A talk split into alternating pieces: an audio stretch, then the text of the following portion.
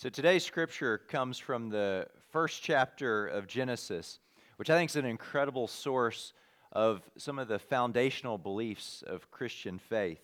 Um, the passage that we're going to look at is a passage about creation. Out of nothing, we know, God created everything. God created the heavens and the earth, the air and the wind, and every living creature.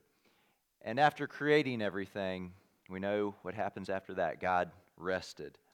Now, I want to point out that in Genesis, there are actually two different creation stories. The first one is found in chapter 1, and that one takes a, a, a, cosmic approach. It, it gives us the big picture of things. And then the second creation story is found in chapter 2, verse 4. And that one deals with uh, humanity. Um, it's where we get introduced to Adam and Eve. Now, my focus is on the first creation story. And as we listen to this scripture, I'd like us to consider what it might teach us about stewardship. So let's listen to our scripture. Um, I'll begin in chapter 1 with verse 26. And the scripture reads Then God said, Let us make humankind in our image, according to our likeness and let them have dominion over the fish of the sea, and over the birds of the air, and over the cattle, and over all the wild animals of the earth, and over every creeping thing that creeps upon the earth. So God created humankind in his image. In the image of God, he created them. Male and female, he created them. God blessed them. And God said to them, Be fruitful and multiply and fill the earth and subdue it, and have dominion over the fish of the sea, and over the birds of the air, and over every living thing that moves upon the earth. God said, See, I have given you every plant yielding seed that is upon the face of all the earth, and every tree with seed in its fruit. You shall have them for food. And to every beast of the earth, and to every bird of the air, and to everything that creeps on the earth, everything that has breath of life. I have given every green, pl- green plant for food. And it was so. God saw everything that He made, and indeed it was good. Now, stewardship is a, a, message we often hear in the fall. We're accustomed to hearing about it. It's the time of year when we start thinking about new budgets and, and making new financial commitments. It's the time of year when we are challenged to think carefully about our giving. But stewardship involves more than just giving, and it involves more than money. So, in this month's sermon series, I'd like us to spend some time reimagining what stewardship is all about. And I'd like for us to look at it in a holistic way, including how it impacts the way we think and the way we act. And I suspect, though, that when we think of stewardship, we often think about scripture passages that speak of widows' mites and passages that talk of uh, rendering unto God the things that are God's. I also suspect that the first chapter of Genesis isn't one of those scripture passages that immediately comes to mind when we start thinking about stewardship. And yet, I believe this scripture can stimulate our thinking on stewardship. Of course, you may be wondering what on earth does Genesis and the creation story have to do with any of this?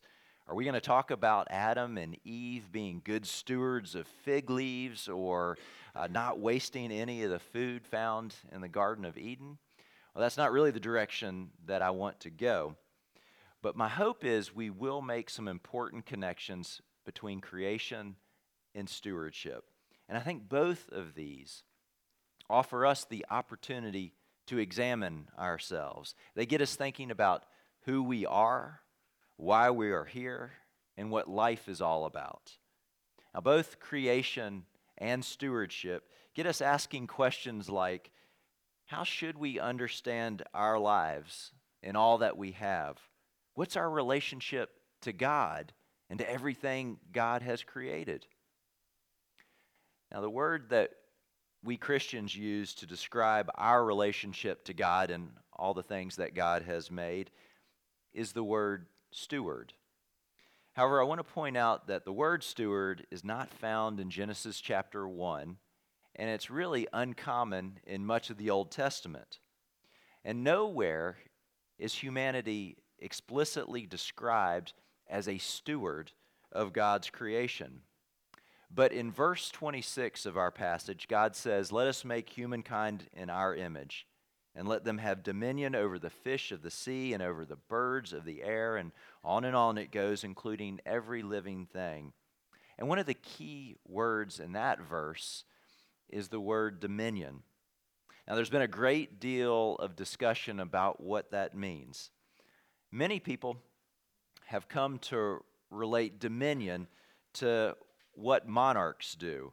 A king, for example, is expected to care for the people under his rule. So to say that people have dominion over this world means that we are called to care for God's creation in the way that a king cares for the well being and the prosperity of his people. It means that we have the responsibility to take care of everything that God has entrusted to us. Now, in the New Testament, the word steward is rooted in the Greek word oikonomos, which literally means the manager of a household. Now, if you were a steward in ancient Greek culture, you were not the owner of a house, you were just the manager. And your responsibilities included things like making sure the house is clean, uh, the servants are managed, and, and the handling of finances. So, in other words, a steward is someone who is responsible for the property and the goods of another person. A steward takes care of and manages wisely the things that have been entrusted to him or her. Now, we Christians have come to use the word stewardship to describe our responsibility to manage wisely the goods that are in our possession. And the assumption is that we really don't own anything. Rather, everything in this world, everything that we have, ultimately belongs to God. We're not the owners, we're just stewards. But stewardship goes beyond managing what we have. And I think a, a good way to talk about this is to think of stewardship as an altar table. Now, as a whole, this table represents our worship of God, which really is the root of Christian stewardship. Everything that we do, everything that we use, all the possessions that we have, can be used in such a way that we glorify God. It can be done as an act of worship. Now, th- this altar table is supported by four legs, which represent love, self reflection, gratitude, and generosity good stewardship depends on these four things. And when we bring them together in the way that we live, our lives really are one giant act of worship. Now, there are connections here between each of these four things in the creation story, and I'd like to spend a couple minutes talking about this. So, let's be, start with the word love. Uh, love really is the beginning of stewardship. In Genesis chapter 1, we, we learn that God loved life so much that creation is brought into existence. And we're included in this. God created us out of love and then shares his entire creation with us. But God didn't stop there. God offers us the ultimate gift of love in Jesus Christ, who redeems us in the present and gives us hope for the future. But the point I want you to remember is that stewardship doesn't begin with what we do, it begins with God's love. And stewards understand this.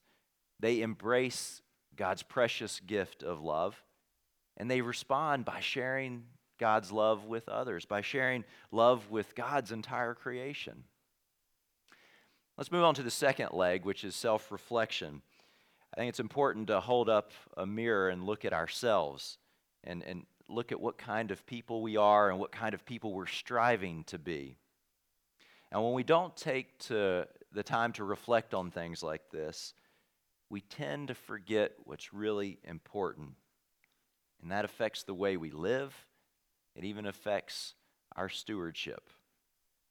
Now, the creation story rev- reminds us of two significant things about who we are. First, it tells us that we're made in God's image. In verse 27, it, it, says, God created humankind in his image. The image of God, he created them, male and female. He created them. And this is significant because there's something divine about each of us. And let's not lose sight of that. And the second point that we find in the creation story is that it reminds us that we're good. Now, we, we do get marred by sin, but the scripture says that when God had finished creating on the sixth day, he looked around at everything he had made and saw that it was very good. We're a part of this. We are a part of God's good creation. And so, goodness is at the core of who we are. Now, when we forget who we are and what God says about us, we lose sight of what we're called to do. And then we become poor stewards of what's been entrusted to us. But the Bible tells us here in Genesis what we're called to do. It says that we are called to, to multiply, be fruitful and multiply. And that's another way of saying we're called to participate in God's work of creation. God wants us to be involved in this work. And that's an important part about what stewardship is all about. Now, when we set aside time for self reflection, we're better able to stay grounded in who we are and what we're called to do. And this helps us stay on the right path. It helps us make good choices about the kind of people we want to be. Now, another way to look at this is to say that self reflection is a way of planning for the future. It gets us looking ahead to see where our lives are headed. And then, if that's where we're going to go, then we'll make the appro- appropriate adjustments and changes so that we really can become the, the kind of people that we strive to be. But a lot of people don't do this. Uh, a lot of people may be good at planning, but they don't plan for the way they um, are living, for the kind of people they want to be. They might be good at things like strategic planning in their jobs or even planning out a vacation, but they fail to consider the kind of people that they're trying to be. And this is where self reflection comes in. It helps us reflect on where we've been and where we're headed.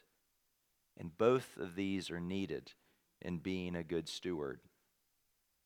The third leg on our table is gratitude. Now, gratitude simply means to say thank you to the giver of a gift.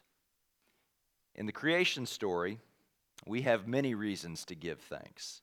The Lord has given us life and food and even the power to create. And then God shares this wonderful creation with us and wants us to enjoy it. It's here for our benefit.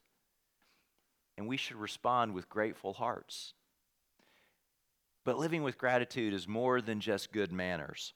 When we live with gratitude, we're actually tapping into a powerful force. It changes us. Our spirits and our outlook on life get transformed. In fact, gratitude is such a powerful force that it's a great remedy for discouragement. If you find yourself down or depressed, I would encourage you to, to find something in life that you can be grateful for. Write it down in a journal. Share it with a, a friend or a family member. But try to see the things in life that you can appreciate. And in the process of doing this, you'll find your spirit changing. And that's the power of gratitude. Gratitude shapes us, it transforms us, and it makes us into good stewards. And then we get to the final leg on our table, and it, it's the leg of generosity. And in creating the world and all its creatures, God generously shares what's needed with every living thing. And what we see in the creation story is a world of abundance. There are no signs of hunger because every creature is cared for. There's food for all. God has lavished his creation with everything that's needed. And all of this is done out of generosity, it's done out of God's love for us. Now, when we act with generosity, we're communicating that we really do love others. And that's what charity is all about. In fact, the word charity literally means love of humanity. And we show our love to the poor, for example, or to the hunger, hungry by doing things that help meet their needs. So when we act with generosity, we are sharing love with others. It's, it's the way that we express the love of God that's within our hearts.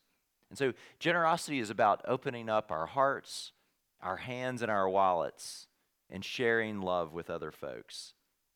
And I've noticed that when people are filled with God's love, they become generous in spirit, word, and deed. So, as we seek a, a more holistic understanding of stewardship, we learn quite a, f- a few things from the creation story. It has a lot to teach us about love, self reflection, gratitude, and generosity. Each of these play a supporting role. Each of these helps us to, to be a good steward in all that God has entrusted to us. And when we bring these things together in our own lives, our lives do look like a giant act of worship. Everything we do can glorify God. And this includes the way we use our money, our time, our talents, and our assets.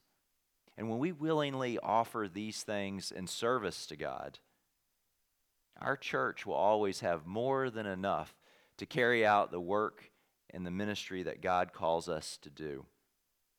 I want to encourage you to consider what you might do to strengthen how you practice stewardship.